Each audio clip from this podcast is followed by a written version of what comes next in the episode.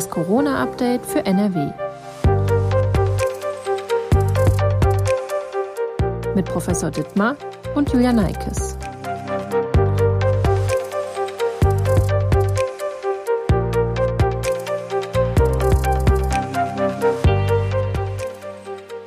Hallo und herzlich willkommen zu einer neuen Podcast-Folge von Das Corona-Update für NRW. Heute ist Mittwoch, der 1. Dezember. Die Weltgesundheitsorganisation hat die in Südafrika entdeckte Corona-Variante mit dem Namen Omikron als besorgniserregend eingestuft. Die Variante ist inzwischen auch bei uns in NRW nachgewiesen worden.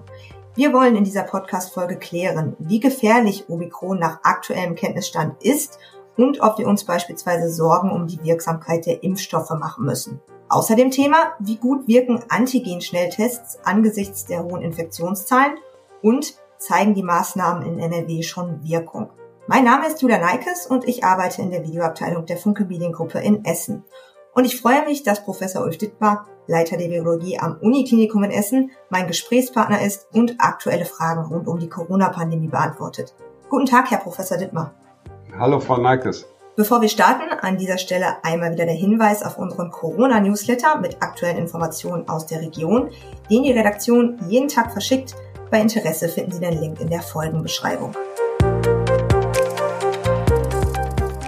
Seit dem 24. November gelten in NRW schärfere Maßnahmen. Im Freizeitbereich gilt flächendeckend 2G, an Orten mit einem hohen Infektionsrisiko sogar 2G plus, am Arbeitsplatz etwa 3G, um nur mal einen kurzen Überblick zu geben. Als wir in der letzten Woche miteinander gesprochen haben, sagten Sie, man müsse nach ein, spätestens zwei Wochen anhand der Infektionszahlen sehen, ob diese Maßnahmen etwas bringen. Eine Woche ist jetzt vergangen, deshalb lohnt sich vielleicht ein Blick auf das aktuelle Infektionsgeschehen. Greifen die Maßnahmen in NRW mit Blick auf das aktuelle Infektionsgeschehen denn jetzt schon? Kann man da schon was ableiten oder sehen? Ja, ich glaube, das ist äh, im Moment noch schwer einzuschätzen. Ähm, wir haben sicherlich zwei verschiedene Faktoren, die hier eine Rolle spielen. Wir haben ja in NRW eine äh, relativ gute Impfquote. Und äh, diese Impfquote führt dazu, dass es einen Deckel gibt sozusagen für Neuinfektionen. Äh, bestimmte Zahlen können kaum überschritten werden, weil nicht mehr eben jeder infiziert werden kann, der ähm, äh, geimpft ist. Äh, die sind dann äh, viel besser geschützt gegen die Infektion. Ähm, das ist ein Effekt und da sehen wir tatsächlich bei diesen Inzidenzwerten, die wir jetzt deutschlandweit haben, äh, genau das gleiche Phänomen, was in England eingetreten ist, übrigens ohne Maßnahmen.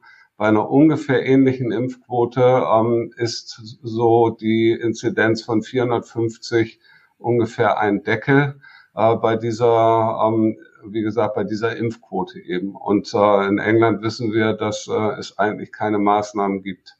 Insofern ähm, können wir jetzt noch nicht wirklich daraus ableiten, ähm, dass das die Maßnahmen sind, die zu dieser Stagnation geführt haben. Ich denke eher, es ist der natürliche Deckel ähm, an Neuinfektionen, die, die, die wir durch die Impfquote haben, die zum Glück in NRW äh, viel besser ist als in anderen Bundesländern. Da sieht man nämlich den großen Unterschied äh, zu anderen Bundesländern. Die haben viel höhere Inzidenzen erreichen können, weil sie eine viel schlechtere Impfquote haben.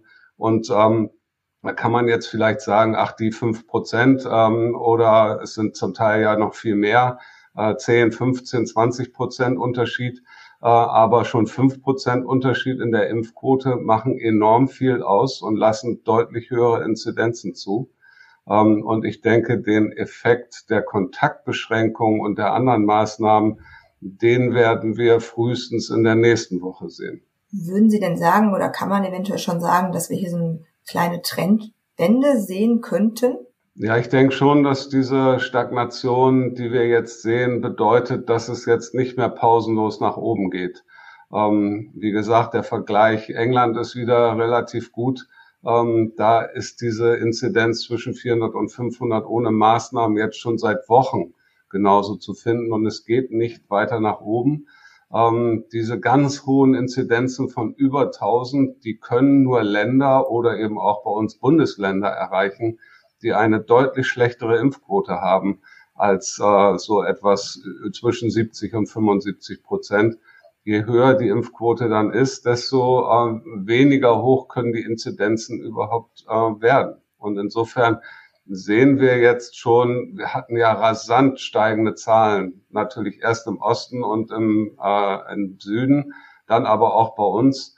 Ähm, ich glaube, diese rasant steigenden Zahlen sind jetzt gebrochen. Wir haben jetzt eine Stagnationsphase und ähm, wir könnten sozusagen mit zusätzlichen Maßnahmen das wieder jetzt auch nach unten bewegen in den Neuinfektionen, was auch wichtig wäre weil wir sehen ja, dass auch bei uns jetzt hier die ähm, Infektionszahlen, die wir erreicht haben, zu einer schon ungeheuren Belastung des Gesundheitssystems führen. Abgesehen von äh, dem natürlichen Deckel, über den wir auch schon mal in den vergangenen Interviews äh, gesprochen haben, äh, sagten Sie in dem letzten Interview, dass die oben genannten Verschärfungen, also jetzt diese 2G-Regelung, 3G-Regelung etc., erstmal ausreichen würden, um die Corona-Lage bei uns zu verbessern. Also zumindest dann, wenn die Maßnahmen dann auch wirklich durchgeführt und entsprechend kontrolliert werden. Am Donnerstag, also am 2. Dezember, einen Tag nach diesem Interview und bevor diese Podcast-Folge tatsächlich veröffentlicht wird, wollen Bund und Länder weitere Maßnahmen beschließen, die noch in der ersten Dezemberwoche greifen sollen. Es sind dann noch schärfere Maßnahmen. Da geht es zum Beispiel um eine 2G-Regelung im Einzelhandel, Kontaktbeschränkungen für Ungeimpfte, Schließung von Bars und Clubs und Beschränkungen bei Großveranstaltungen. Ähm, sind Sie der Ansicht, dass schärfere Maßnahmen für NRW jetzt noch wichtig sind, um das Virus einzudämmen? Oder sollte man die oben genannten Regelungen erstmal wirklich jetzt konsequent durchführen? Also ich denke, zwei Punkte sind wichtig. Einmal die vorher schon beschlossenen Maßnahmen, die Ende November beschlossen worden sind ähm, oder in der letzten Woche, dass die jetzt konsequent durchgeführt und überwacht werden auch. Ähm, dabei ist das Überwachen ganz wichtig. Es muss gegen Verstöße, muss es hohe Strafen geben und es muss ein Kontrolldruck da sein. Ansonsten werden sich viele Menschen nicht daran halten.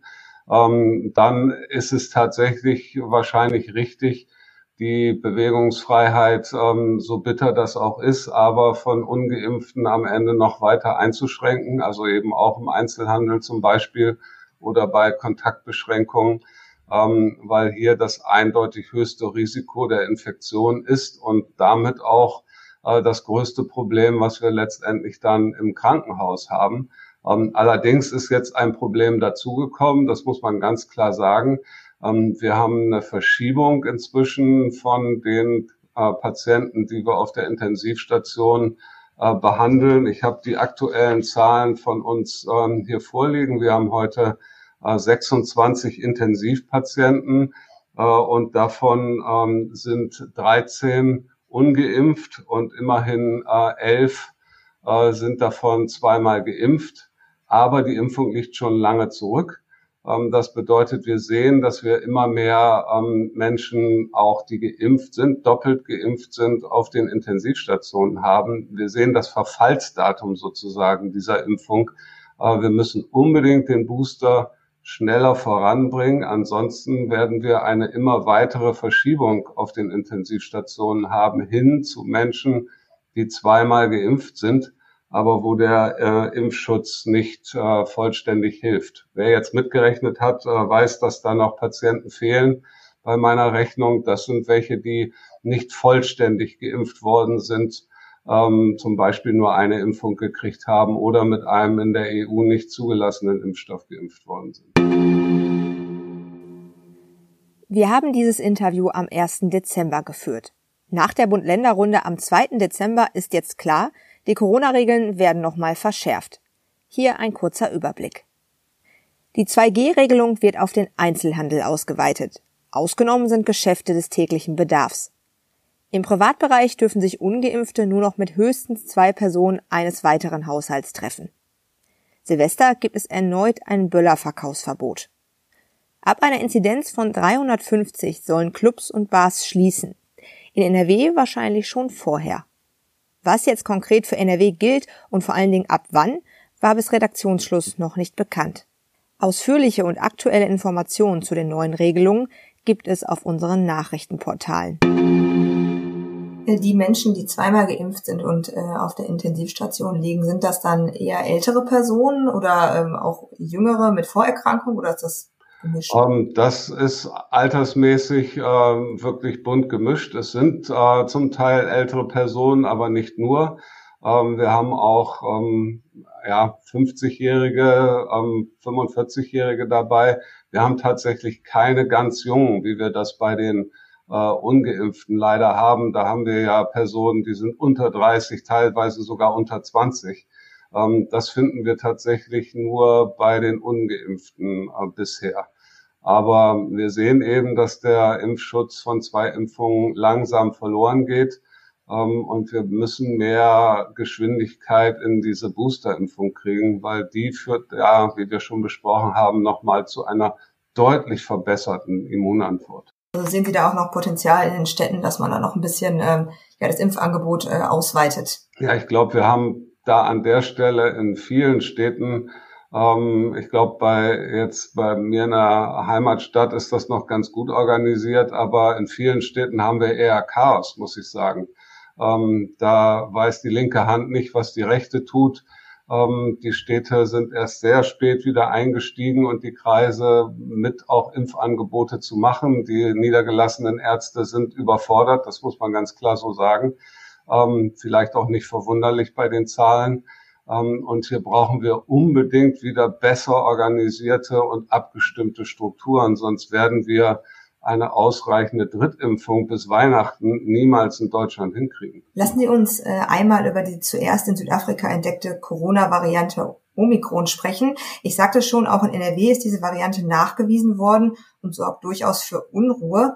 Wie gefährlich ist Omikron im Vergleich zu der Delta-Variante denn? Ja, man muss ganz klar sagen, dass wir das eben noch nicht wissen. Ja, also die drei wichtigen Parameter, die äh, es zu beobachten gibt und die es jetzt zu erforschen gibt auch, ähm, die sind bisher eigentlich weitestgehend unbekannt. Ähm, der erste ist, ähm, ist diese Variante infektiöser als Delta? Ähm, nur wenn sie das ist, wird sie weltweit Delta verdrängen. Ähm, schon wenn sie nur gleich infektiös ist wie Delta, wird der Prozess, dass äh, Omikron sich verbreitet, sehr langsam vorangehen. Ähm, wie schnell das aber gehen kann, wenn eine Variante infektiöser ist, das haben wir bei Delta gesehen, wie Delta Alpha verdrängt hat. Das war in einer unglaublichen Geschwindigkeit weltweit. Ähm, diese Frage können wir bisher nicht beantworten. Aber wir können leider noch nicht beantworten, ob diese ähm, Variante pathogener ist, also zu mehr Krankheit führt. Bisher sind in, vor allen Dingen in Afrika hauptsächlich junge Menschen infiziert, die alle nicht schwer erkrankt sind, aber das ist vielleicht bei jungen Menschen auch nicht so ungewöhnlich. Wir wissen nicht, was passiert, wenn Omikron ältere oder Vorerkrankte infiziert. Und wir wissen leider auch noch nicht, ob ähm, es hierbei um eine Variante sich handelt, die der Immunantwort zum Teil aus dem Weg gehen kann und ob Impfstoffe unwirksamer werden. Ähm, die meisten Betroffenen in Afrika bisher waren nicht geimpft. Ähm, wir haben aber durchaus auch schon Infektionsfälle äh, in geimpften Personen, sogar in geboosterten Personen mit Omikron. Wann weiß man denn tatsächlich mehr über diese Variante? Können Sie das sagen, wie lange Sie diese Analysen ähm, ja, brauchen oder wie viel, wie groß die Datenmenge letztendlich sein muss, damit man ja, Aussagen treffen kann? Ja, vielleicht nochmal diese drei Punkte. Ähm, BioNTech hat ja gesagt, dass sie ähm, sofort Studien beginnen werden, wie wirksam ihr Impfstoff gegen Omikron ist. Ähm, und äh, da haben sie eine Zeitangabe gemacht von ungefähr zwei Wochen, bis sie Daten präsentieren können. Ähm, das ist für wissenschaftliche Experimente schon sehr, sehr schnell. Ähm, ob die, ob Omikron auch infektiöser ist, sozusagen, das kann uns letztendlich nur die Entwicklung der Virusverteilung weltweit zeigen. Und wie gesagt, wenn sie nicht viel infektiöser ist, dann wird das sehr lange dauern und langsam vonstatten gehen. Also da werden wir noch äh, einige Zeit äh, analysieren und beobachten müssen, bis wir da eine klare Aussage haben, wie infektiös dieses Virus ist. Man kann sicherlich auch Experimente im Labor machen, die spiegeln aber nicht unbedingt ähm, dann wirklich die Weitergabe von Mensch zu Mensch wieder und äh, können uns nur geringe Anhaltspunkte liefern. Ähm, und äh, ob die, diese Variante mehr Krankheit verursacht oder weniger, Ähm, auch das wird sich erst zeigen, wenn mehr Menschen damit infiziert sind und wir letztendlich ähm, mehr Krankheitsverläufe wirklich beobachten können. Vielleicht noch ein Wort, ähm, warum die WHO die, diese Variante, obwohl wir so wenig wissen, sofort als äh, Variant of Concern, also ähm, als bedenklich äh, eingestuft hat. Äh, das ist ganz klar der Genetik äh, zuzuordnen. Diese Variante ist in der Genetik her schon sehr bedenklich, weil erstmal hat sie so viel Mutationen wie bisher keine andere Variante. Und ein Teil dieser Mutationen kennen wir schon aus anderen Varianten. Und ähm, das sind so Mutationen, die eben mit mehr Infektiosität oder mit einem teilweise aus dem Weg gehen des Immunsystems assoziiert sind. Und ähm, sie hat eben noch acht zusätzliche bisher unbekannte Mutationen. Ähm, das heißt, es ist äh, mit einem Schlag eine genetische Veränderung, wie wir sie in der Größe so bisher äh, in so einem kurzen Zeitablauf noch nicht gesehen haben. Also letztendlich ist, äh, ich sag mal, die Aufregung rund um die Variante durchaus berechtigt. Also da muss man jetzt wirklich ein bisschen aufpassen und das äh, mit einbeziehen, wenn die Maßnahmen geplant werden. Genau, wir müssen sie unbedingt ähm, genau beobachten und so schnell wie möglich zusätzliche Erkenntnisse sammeln. Und wir sollten auch, das äh, ist ja auch schon getan worden, versuchen, den Eintrag dieser Variante so gut wie es geht, zumindest hier in Europa und Deutschland zu minimieren. Äh, da würde ich nochmal appellieren, wenn Entscheidungsträger zuhören, dass wir das noch deutlich besser auf Flughäfen machen. Ähm, ich weiß leider, dass wieder ganz viele auch von Ausflügen ähm, aus Südafrika, wie es schon längst bekannt war, ohne PCR-Test den Flughafen verlassen haben. Ähm, das kann einfach nicht sein. So können wir Viruseintrag in Deutschland nicht verhindern. Könnte es äh, eventuell auch sein, dass die Variante sich letztendlich als harmlos entpuppt, dass sie beispielsweise nur noch, wir hatten ja schon mal vor, vor mehreren Monaten darüber gesprochen, Mutationen können ja auch so verlaufen, dass sie quasi zu harmlosen Erkältungen führen letztendlich. Wäre auch das eine Möglichkeit oder sieht es theoretisch wahrscheinlich schwer zu sagen, eher danach aus, dass es ja eine kritische Variante ist? Nein, das kann sehr wohl eintreten und ähm, das ist ja auch das, wo wir in der Evolution am Ende mit rechnen.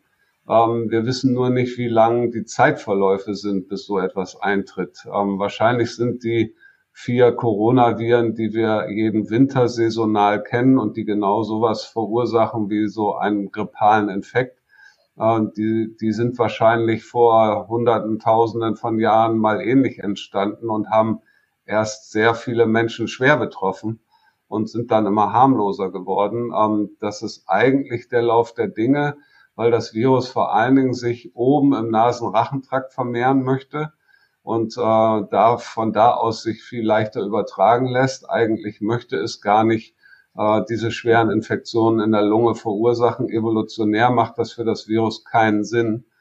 Ähm, und äh, es könnte sein, dass wir irgendwann, und vielleicht schon bald eine Variante sehen, die nur noch im oberen Nasenrachentrakt sich vermehren kann und äh, nicht mehr tief in die Lunge eindringt. Äh, wenn wir so eine Variante hätten, dann würde das automatisch mit weniger schweren Infektionen und Erkrankungen einhergehen.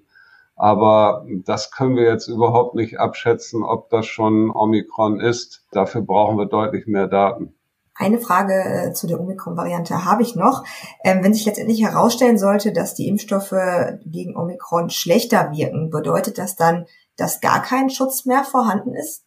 Nein, das bedeutet das sicherlich nicht. Und ähm, da darf man auf jeden Fall oder muss man äh, die Kirche im Dorf lassen bei der äh, bei dem Ausweichen der Immunantwort. Ähm, in dem Impfstoff ist ja das sogenannte Spike-Protein drin. Ja, also in allen Impfstoffen, die verwendet werden, ähm, ist äh, letztendlich wird das Spike-Protein von SARS-CoV-2 hergestellt. Äh, dieses Spike-Protein hat ungefähr äh, 1300 Aminosäuren. Ähm, und äh, 32 davon sind jetzt verändert bei Omikron im Vergleich zu der Ursprungsvariante aus Wuhan. Ähm, daran merkt man, dass äh, noch mindestens äh, 1250 identisch sind, die auch im Impfstoff drin sind und die so identisch auch in der Omikron-Variante ähm, drin sind. Und äh, gegen alle diese Strukturen, die kann unser Immunsystem erkennen ähm, und da äh, Antikörper oder auch T-Zellen gegen machen. Das heißt, ähm, es wird nicht so sein, dass der Immunschutz komplett verloren geht.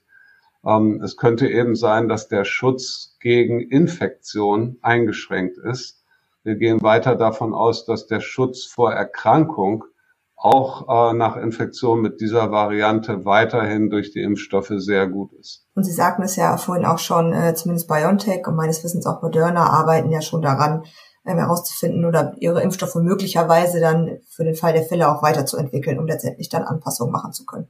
Genau, zumindestens BioNTech hat sogar schon eine Zeit äh, mögliche Vorgabe dafür angekündigt und hat gesagt, das würde ungefähr 100 Tage dauern ähm, so eine variantenadaptierte RNA-Immunisierung letztendlich aufzubauen. Was noch so ein bisschen unklar ist, und da wissen die Firmen auch nicht so genau, wie man das handhabt, ist, wenn man jetzt einen solchen Impfstoff, den wir eigentlich schon einsetzen, ein wenig verändert, muss man dann komplett neu durch die Zulassungsstudie gehen.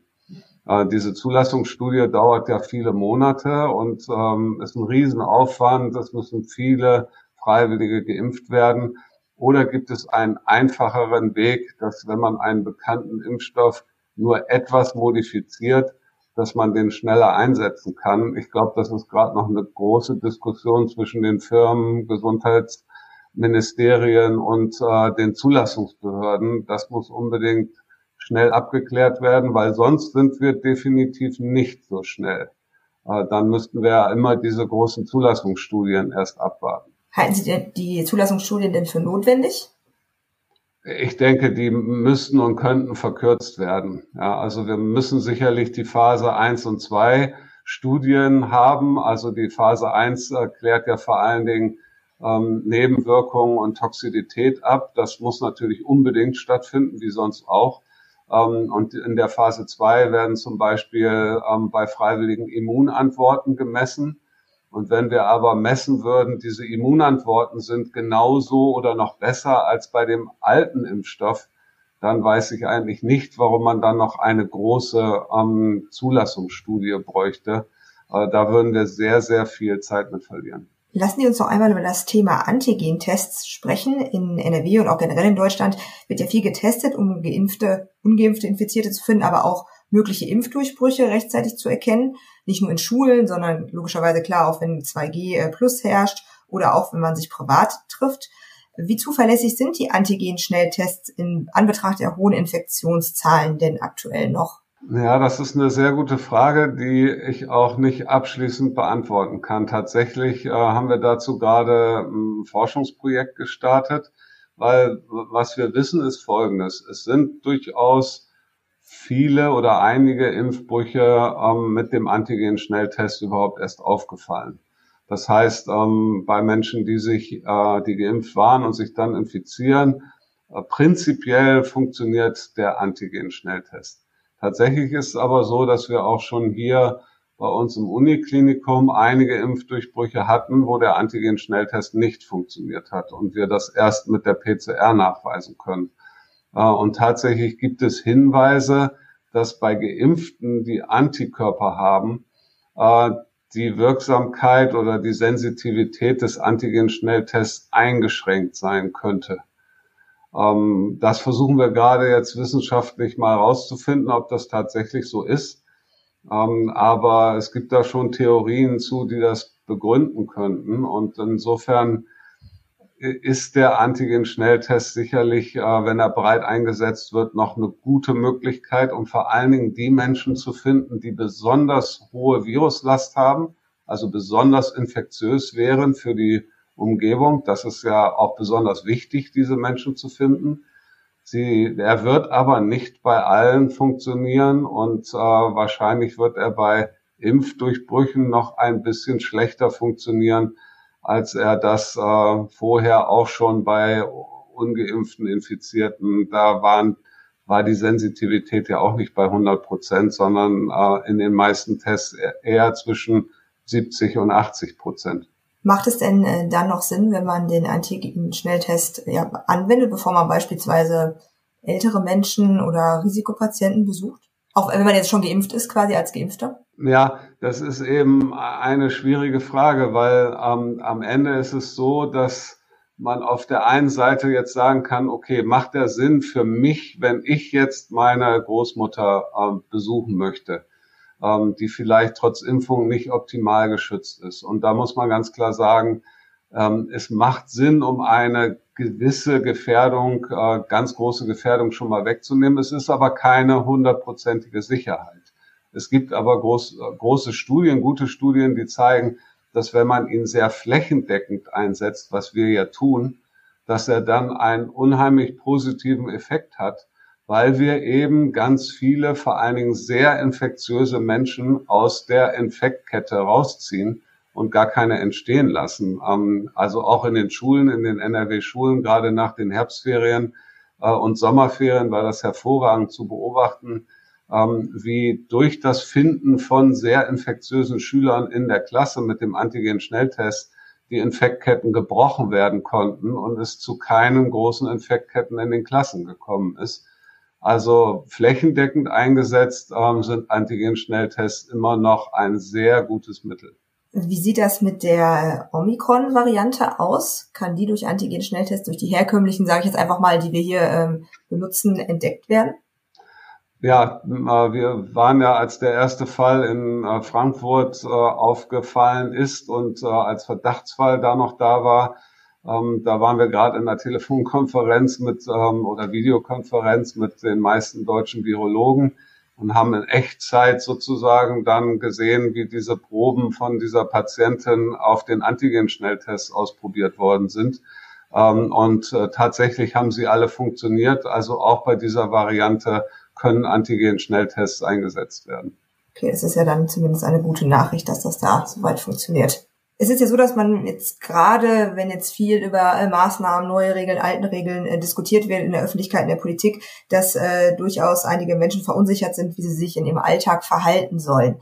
Können Sie vielleicht eine Empfehlung rausgeben oder würden Sie irgendwas empfehlen, wie man sich in der aktuellen Situation und vielleicht auch schon mit Blick auf Weihnachten für private Zusammenkünfte am besten verhält, um letztendlich dann die größtmögliche Sicherheit zu haben? Ist ja klar, vollständig kann man sich nie äh, sichern, sage ich mal. Es will immer ein Risiko geben, ein Rechtsrisiko, aber vielleicht kann man es dann doch, gerade wenn man auf ähm, ja, ältere Familienmitglieder trifft äh, und sich dann privat mit der Familie trifft, dann doch ein bisschen das Risiko ein bisschen minimieren. Ja, also klar gibt es da so ein paar ähm, Vorgaben, die das Risiko einfach senken. Ähm, und äh, eine Vorgabe ist zum Beispiel, ich gehe jetzt mal von, von Menschen aus, ähm, die geimpft sind, sozusagen, was ist für die noch ähm, die Gefahr, wenn sie sich mit anderen Menschen treffen? Ähm, und da macht es schon natürlich erstmal einen großen Unterschied, ähm, ist man bereits geboostert, ja oder nein? Ähm, wir sehen eben jetzt, dass der, äh, dass der Impfschutz nachlässt nach den zwei Impfungen und je länger die zweite Impfung her ist, desto stärker lässt der Impfschutz nach. Das heißt, ähm, Menschen, die auch noch ein etwas geschwächtes Immunsystem haben, weil sie älter sind, sollten sich äh, nicht mit äh, sehr vielen Familienmitgliedern oder anderen Menschen treffen, ähm, wenn sie nicht geboostert sind. Ähm, da gibt es dann schon ein deutliches Risiko, denke ich. Sie sollten sich vor allen Dingen nicht mit ungeimpften treffen. Ähm, ungeimpfte haben immer noch das allerhöchste Risiko, ähm, infiziert zu sein und das Virus zu übertragen. Also Menschen, die nicht vollständig geschützt sind, weil sie erst zweimal geimpft worden sind oder weil sie ein geschwächtes Immunsystem haben oder weil sie sehr alt sind, sollten sich nicht mit ungeimpften Menschen treffen. Ähm, das ist, stellt ein ganz klares Risiko dar. Ähm, und ich würde auch äh, sagen, dass man eben gerade, wenn man selber weiß, dass man gefährdet ist, ähm, wegen dieser ähm, Punkte, die ich eben genannt habe, dass man große Menschenansammlungen auf jeden Fall vermeiden sollte. Also man sollte als ähm, 80-Jähriger, vor allen Dingen, wenn man nicht geboostert ist, nicht in ein Fußballstadion gehen als Zuschauer. Auf keinen Fall. Das Risiko ist zurzeit einfach viel zu groß. Ähm, und äh, jetzt, jetzt vielleicht auf Weihnachten. Natürlich ist die Infektionsgefahr, das wissen wir alle, in geschlossenen Räumen nochmal erhöht. Und ähm, auch hier gilt, dass äh, je größer die Gruppe wird, desto mehr steigt das Risiko einer Infektion. Und ähm, was wir jetzt leider sehen, ist ähm, anders als im letzten Jahr in der ersten oder zweiten Welle. Äh, Kinder sind ganz klar Überträger des Virus. Das war mit den anderen Virusvarianten nicht so. Sie haben sehr wenig Virus übertragen, aber jetzt sind sie eindeutig Treiber dieser Pandemie. Ich weiß nicht, warum politisch immer wieder wiederholt wird, sie sind ja nicht Treiber der Pandemie. Das stimmt nicht. Ähm, wer zwei Kinder zu Hause hat, die noch nicht geimpft sind, hat ein extrem erhöhtes Risiko, ähm, sich zu infizieren im Vergleich zu Menschen, die keine Kinder haben zurzeit. Ja, das kann man statistisch, kann man sich das angucken. Ähm, das heißt, sich dann über Weihnachten als älterer Mensch mit nur zwei Impfungen mit ungeimpften Enkelkindern zu treffen, birgt eine ganz klare Gefahr. Das kann man leider nicht anders sagen. Und ähm, diese Gefahr kann man nur begrenzen, wenn man das dann doch unbedingt tun möchte, indem man konsequent den Mund-Nasenschutz trägt. Ähm, dann darf man ihn aber auch in keiner Situation absetzen. Und das ist schwierig, wenn man zusammen essen will zum Beispiel. Geht das eigentlich nicht. Ähm, insofern ist es nicht ganz einfach, wenn man jetzt auf die Weihnachtstage guckt. Aber das Wichtigste ist, so höre ich es heraus, dass man sich, äh, wenn die sechs Monate oder vielleicht auch schon fünf Monate vorbei sind, also äh, nach der zweiten Impfung sich dann boostern lässt und vor allen Dingen dann die älteren äh, Menschen beziehungsweise Menschen mit einem höheren Risiko. Dann ist die Sicherheit dann doch um einiges größer. Genau, das ist die wichtigste Maßnahme. Also wie gesagt, ich würde jetzt äh, nicht geboosterten Personen überhaupt nicht empfehlen können, Großweihnachten zu feiern. Das geht einfach nicht ähm, Menschen, die schon geboostert sind, das sehen wir anhand der Zahlen aus Israel, haben doch einen sehr, sehr hohen Schutz auch vor Infektion. Ähm, der ist wie bei allem auch nicht bei 100 Prozent, aber ähm, wir brauchen uns nur die Inzidenzwerte von Israel anzugucken. Ähm, die sind ganz weit unten und äh, da sehen wir den unglaublich starken Effekt auch auf die Neuinfektionszahlen durch den Booster. Äh, und da müssen wir hoffentlich bis Weihnachten in Deutschland noch äh, ordentlich einen Zahn zulegen. Okay. Dann äh, bedanke ich mich an dieser Stelle schon für die Informationen und für das Gespräch. Vielen Dank, dass Sie sich die Zeit genommen haben. Ja, sehr gerne. Nächste Woche Freitag veröffentlichen wir dann eine neue Folge von das Corona-Update für NRW. Und wenn Sie bis dahin Fragen rund um das Thema Corona haben, dann senden Sie uns doch bitte eine Mail an coronafragen.funkemedien.de. Tschüss und bis zum nächsten Mal. Ein Podcast der WAZ, WP, NRZ und WR.